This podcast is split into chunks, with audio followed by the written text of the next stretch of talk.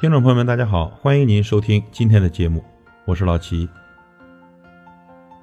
最近呢，翻看朋友圈的时候，发现以前的一些熟悉的面孔呢，出现的次数越来越少了。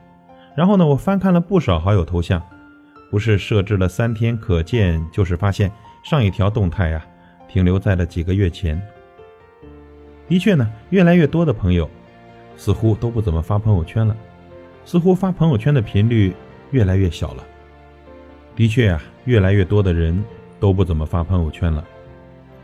曾几何时呢，朋友圈是我们分享生活的世界，无论是生活中的趣事，还是看到的不错的文字，还有那些旅行去过的好地方，我们愿意和所有人去分享生活中的喜怒哀乐。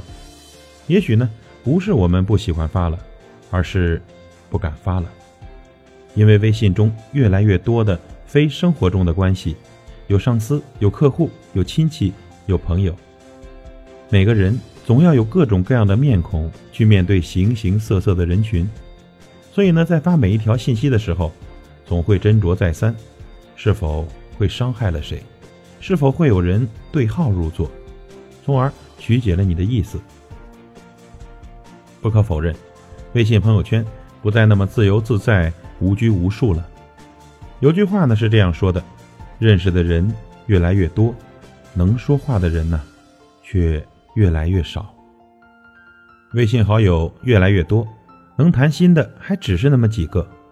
我们都逐渐学会了沉默，学会戴着面具面对每一个人，却忘了那个最初的自己。感谢您的收听，我是老齐，再会。在一瞬间，